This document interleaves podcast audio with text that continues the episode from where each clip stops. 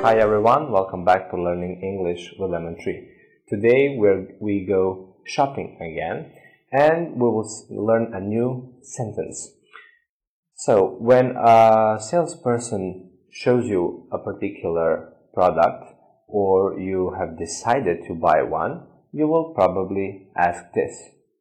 Can I try it on? Can I try it on?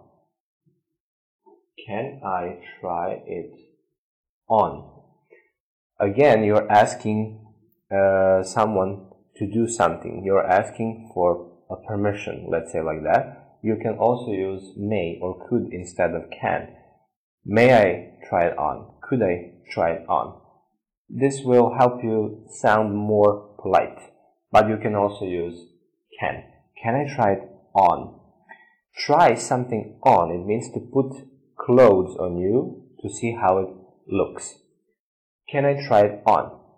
Can I try it on? Thank you for watching. See you next time. Bye.